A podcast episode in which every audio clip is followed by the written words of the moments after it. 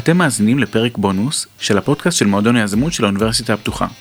איתנו היום בפרק עורכת הדין עינת בונן קאץ. בפרק הקודם עם עינת דיברנו על הסיפור האישי שלה ועל הקליניקה להנגשת המשפט וליווי משפטי לסטארט-אפים במסגרת הבינתחומי הרצליה. היום נעשה פרק קצר ולעניין. נדבר על כמה מושגים משפטיים ועל כל מיני התעכלויות במרכאות נפוצות שמתרחשות במסגרת קליניקה. הלאה עינת, מה שלומך? בסדר, תודה רבה. מיזם מתחיל, נתקל בסופו של דבר באותו סט פחות או יותר של התמודדויות. נכון. יש אולי מחשבה על הגנה של הרעיון, וזה מבוצע על ידי אולי פטנט, אולי הסכם סודיות, אן די איי, או כל דרך אחרת להגן על הקניין הרוחני, מה שקוראים לו איי פי, Intellectual Property. אולי אפילו שלב אחד לפני זה, יש גם דיבור על הסכם מייסדים, איך מתחילים את מערכת היחסים משפטית, אולי גם יותר חשוב מזה, איך מסיימים אותה. אולי הגנות משפטיות נוספות שיזמים צריכים להתייחס אליהם, ובהמשך הדרך יש גם אולי מחשבה על גיוס הון, איך אני יוצר קשר או מערכת אה, הסכמים כזאת או אחרת עם קרן הון סיכון, עם אה, שיתוף פעולה עסקי כזה או אחר, או עם אה, אנג'ל. נלך דבר דבר ונדבר, קודם כל נסביר את המושגים שדיברנו עליהם כרגע, ואם יש דברים נוספים שאולי לא ציינתי, אז אני אשמח אם תוכלי לספר עליהם. מבחינה משפטית, ספרי לי טיפה על קניין רוחני ועל מה אפשר לעשות כדי להגן עליו. קניין רוחני זה לב ליבו של המיזם. אם אנחנו לא נשמור עליו כמו שצריך, אין לנו, לא יהיה לנו שום דבר. איך אנחנו יכולים לשמור עליו? כולם מכירים פטנטים. פטנטים זה לא הדרך היחידה לשמור על קניין רוחני, לא תמיד אפשר לשמור, לכתוב פטנט על המצאה או על רעיון וכן הלאה, ולכן חשוב קודם כל לוודא שהבעלים על הקניין הרוחני זה מי שצריך להיות הבעלים. זה היזמים, זה המיזם, החברה אחר כך שאנחנו מקימים אותה, ובאמת צריך לוודא שהקניין הוא שמור בצורה נכונה. לדוגמה, אם אנחנו עובדים, אם אנחנו שנינו הקמנו מיזם היום, ולקחנו מתכנת, צד ג' שיתכנת לנו איזשהו תוכנה חדשה, אנחנו צריכים לוודא שבעצם התוצר שהוא מייצר עבורנו יהיה שייך לנו. וכאן אנחנו נצטרך להחתים אותו על איזשהו ויתור והמחרת זכויות לטובתנו. אנחנו נבקש ממנו לייצר עבורנו משהו, הוא ייצר אותו, נשלם לו איזושהי תמורה או מה שנסכים בינינו, ובגדול, לפי חוק זכויות יוצרים, הוא הבעלים של אותה יצירה. אנחנו צריכים לדאוג עם המסמכים הנכונים, לוודא שהזכויות באותה יצירה יהיו שייכות לנו. ראשית לנו היזמים, ואחר כך החברה כשאנחנו נקים אותה. אז צריך לדעת בדיוק מה המוצר. האם אפשר לרשום עליו פטנט, האם נכון לרשום עליו פטנט, או האם uh, צריך לעבוד לפי uh, הגנות חוק זכויות יוצרים. ולכן זה מאוד מאוד חשוב להבין את הדברים האלה, ואנחנו באמת, אני מאוד מאוד ממליצה להיוועץ עם עורכי דין מומחים, כי אם אתם לא תגנו על הקניין הרוחני שלכם, בסופו של דבר, כשנגיע לשלב ההשקעה, המשקיע לא ישקיע במיזם שהוא לא נקי במרכאות. כלומר שמישהו אחר יכול להיות הבעלים של ה-intellectual property, של הקניין הרוחני שלכם. אז זה מאוד מאוד חשוב. דיברת על הגנה על קניין הרוחני בהקשר של עבודה בקבלנות, על ידי מתכנתים צד ג' או כל מיני דברים כאלה, אבל לפעמים המדובר על הגנה יותר מהותית מזה, יותר בסיסית, על הרעיון עצמו. אני מקשר את השיח הזה לנושא של ה-אן די איי, הסכם סודיות. ערכתי כאן בפודקאסט לא מעט אנשים ודיברתי איתם על אן די איי, חלקם אמרו שזה חשוב, חלקם אמרו שהכרחי, הרבה אמרו שאולי לא צריך. לא צריך למהר להחתים את הדודה או את הסבתא על אן די איי, ברגע שאנחנו עושים שיחת ערב שישי, או שיחת מסדרון עם קולגות בעבודה. איפה עובר הקו בעצם? בעיניי זה הסכם מאוד מאוד חשוב. כמו שאתה אומר, אם יש לי עכשיו רעיון, אני לא יכולה להגן עליו מבחינת החוק הפשוט. איפה אני כן יכולה להגן עליו? זה באמת להחתים את האנשים הנכונים על הסכם סודיות. אני לא אחתים את ההורים שלי ודודה שלי בארוחת ערב שישי על הסכם סודיות, כי ה...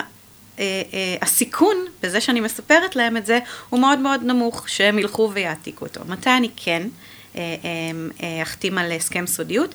זה אם אני נפגשת עם צד ג' שאני בוחנת איזשהו שיתוף פעולה רלוונטי, או, או עם איזשהו ספק, או מישהו שאני רוצה ליצור איתו איזשהו, איזושהי מערכת יחסים, וכדי ליצור את המערכת יחסים הזאת, אני חושפת פרטים מהותיים על המיזם שלי. פה אני אנסה להחתים על הסכם סודיות. יש סייגים, זה מרתיע. משקיעים לא חותמים על הסכמי סודיות. אז, אז אנשים מאוד אז אומרים, אז, אז מה אני עושה? איפה, איפה באמת עובר הגבול? אז צריך ללכת עם ההיגיון. אם צריך גם, גם צריך שיהיה אומץ איפשהו. כי אם אתם רק תבואו ות, ותגידו, אני לא, לא מספר בלי שיחתמו על הסכם סודיות, לא תקבלו השקעה. כי משקיעים פשוט לא חותמים. אז צריך להבין באמת את, ה, את הסיכון שאתם, למי אתם חושפים את המידע, מה הסיכון בחשיפת המידע, ומה התועלת מנגד. כי משקיע שומע המון המון רעיונות. הסיכוי שוב שהוא ילך ו, ויגנוב לכם במרכאות את הרעיון, הוא, הוא מאוד מאוד אפסי. וזה הנורמה בשוק, משקיעים לא חותמים על הסכמי סודיות. אז תעשו את הדברים נכון. אתם לא צריכים גם לחתום, להחתים אנשים על הסכמי סודיות דרקונים. ת, ת, גם תבחרו מה, איזה מידע אתם משתפים. אתם לא צריכים עכשיו לפתוח את כל הקלפים שאתם באים אה, לבחון איזשהו שיתוף פעולה פוטנציאלי. תבחרו ותחשפו את הדברים ה, ה, הבסיסיים שחשובים לחשוף.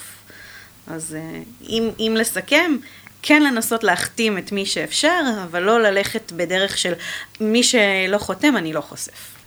בקורסים משפטיים לומדים בחלק מההקשרים, במיוחד בדיני חוזים, ש... אם אני עורך הסכם מסוים או חוזה, אני תמיד צריך לחשוב גם על אופן האכיפה שלו. לפעמים, אכיפה של אן די איי, אם יש הפרה של החוזה, הפרה יסודית, זה לא כזה פשוט. אז לפעמים גם צריך לחשוב על העלות תועלת בהקשר הזה. גם. באחד הפרקים האחרים, ערכתי בנקאי השקעות, שדיבר על הצד השני, שהוא מלווה, למשל, קרנות הון סיכון תאגידיות, סי וי סי, הם, כמו שאמרת, לא חותמים על הסכמי סודיות, ולכן חשוב לבדוק מי נמצא בפורטפוליו שלהם, כי יכול להיות שיש להם בפורטפוליו חברה דומה לתחום העיסוק של מה שאנחנו עושים, ואז היא עלולה בצורה כזאת או אחרת להשתמש בידע כדי להשאיר את החברת פורטפוליו שלה ולא להשקיע בהכרח, מה שנקרא לא לפעול בתום לב בצורה מלאה. אז חשוב גם לשים לב לזה. הסכם מייסדים. חשוב. מה זה? חשוב, חשוב, חשוב. מה זה ולמה צריך את זה? קודם כל צריך את זה כדי להגן את היחסים בין המייסדים. אפשר להשוות את זה להסכם ממון. כשאנחנו מתחילים מיזם, אנחנו תמיד מתחילים ברגל ימין. הכל טוב בינינו, אנחנו עם משקפיים ורודים, אנחנו רק רואים את האקזיט שעוד מעט יגיע, והלוואי שכך היו כל היחסים, אבל זה לא תמיד ככה. ולכן חשוב מאוד להגן בהסכם, בעצם מה מצופה מכל מייסד, כמה הנתח שלו, כמה אחוזים הוא מקבל במיזם, מה, מה, מה מבוקש ממנו, מה מצופה ממנו לעשות, איך נפרדים אם צריך, איך נפרדים כידידים בסופו של דבר. זה הסכם שיש בו המון, זה הסכם שיש בו החלטות, ושיש בו הרכב דירקטוריון, ושיש בו אה, אה, חלוקת מניות, וחלוקת תפקידים, והבשלת מניות, אם יש הבשלה, איך יש הבשלה. זה הסכם מאוד מאוד אה, מורכב, שבעצם צריך להתאים אותו לצרכים האישיים של כל מיזם. ולכן המון מיזמים פשוט מורידים אותו מהאינטרנט, וחותמים, זה יותר טוב מכלום. אני לא אשקר, אבל בסופו של דבר זה לא מתאים לכם, ואם אנחנו נגיע למצב שבו אנחנו כן נצטרך להשתמש בו, כי הדברים לא טובים בינינו, אנחנו ניתקע. אנחנו ניתקע. הסכמי מייסדים הם הכל, זה גם נראות שלנו כלפי חוץ, כשהמשקיע מגיע ורואה שיש צוות מגובש, עם הסכם מייסדים מגובש שמבין, שהכניס בתוכו גם החלטות רלוונטיות בנוגע למניות ולקבלת החלטות בחברה, זה רק, זה רק... ידרבן אותם להשקיע, כי הרבה מאוד מההשקעה היא, היא בעצם על הצוות. כן. אז, אז זה מאוד מאוד חשוב. זה אולי הסכם הכי הכי הכי חשוב, שתמיד תמיד תמיד אנחנו נמליץ לחתום עליו, זה הסכם מייסדים. יש דבר כזה הסכם מייסדים מפורט מדי? או שכל המרבה הרי זה משובח? אל... לא, כן ולא, כן ולא. אנחנו לא צריכים עכשיו גם באמת להיכנס לתוך הקישקה. כלומר, אני לא צריכה לרשום שמצופה ממך לעבוד שלושים ושבע נקודה חמש שעות בשבוע, וככה וככה וככה, אבל כן לתת את התמונה הכללית של מה מצופה, כמה שעות, איך אתה אמור לעשות את זה, כדי שאם באמת צד אחד לא מספק, אז, אז אנחנו או שנוכל לפתור את זה, ולהראות, התחייבת ואתה לא עומד בדברים, או שבאמת אה, ניקח את זה לשלב הבא. אבל המטרה היא לקדם את המיזם, וזה אחד המסמכים שמאוד מאוד מקדמים את המיזם. גם אם אתה שם את כל הדברים על השולחן מראש, אחרי זה לא יהיו הפתעות. אם, אם קבענו בינינו שיש חלוקה מסוימת, אחרי זה אני לא אגיד, נתת לי ככה והיית צריך לתת לי ככה, הכל קבוע מראש. חלק מהדברים שקובעים מראש זה גם איך לסיים את ההתקשרות למעשה. נכון, נכון. חשוב לא פחות. נכון. יש הגנות משפטיות נוספות שיזמים צעירים צריכים לחשוב עליהם?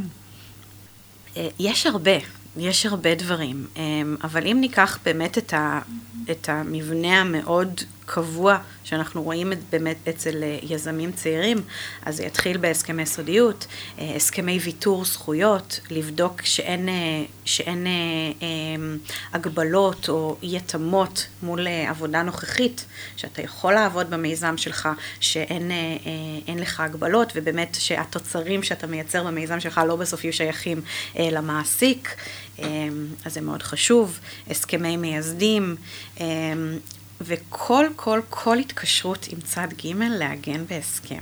חשוב מאוד מאוד, אם זה הסכמי שירותים, ואם זה הסכמי ייעוץ, ואם זה הסכמי העסקה בשלב המאוחר יותר, אז חשוב מאוד הכל להגן בהסכם. ולבסוף, אני יכולה להגיד שחשוב מאוד להקים חברה. מאוד מאוד מאוד חשוב להקים חברה. לפני או אחרי הסכם מייסדים? אני מניח שאחרי.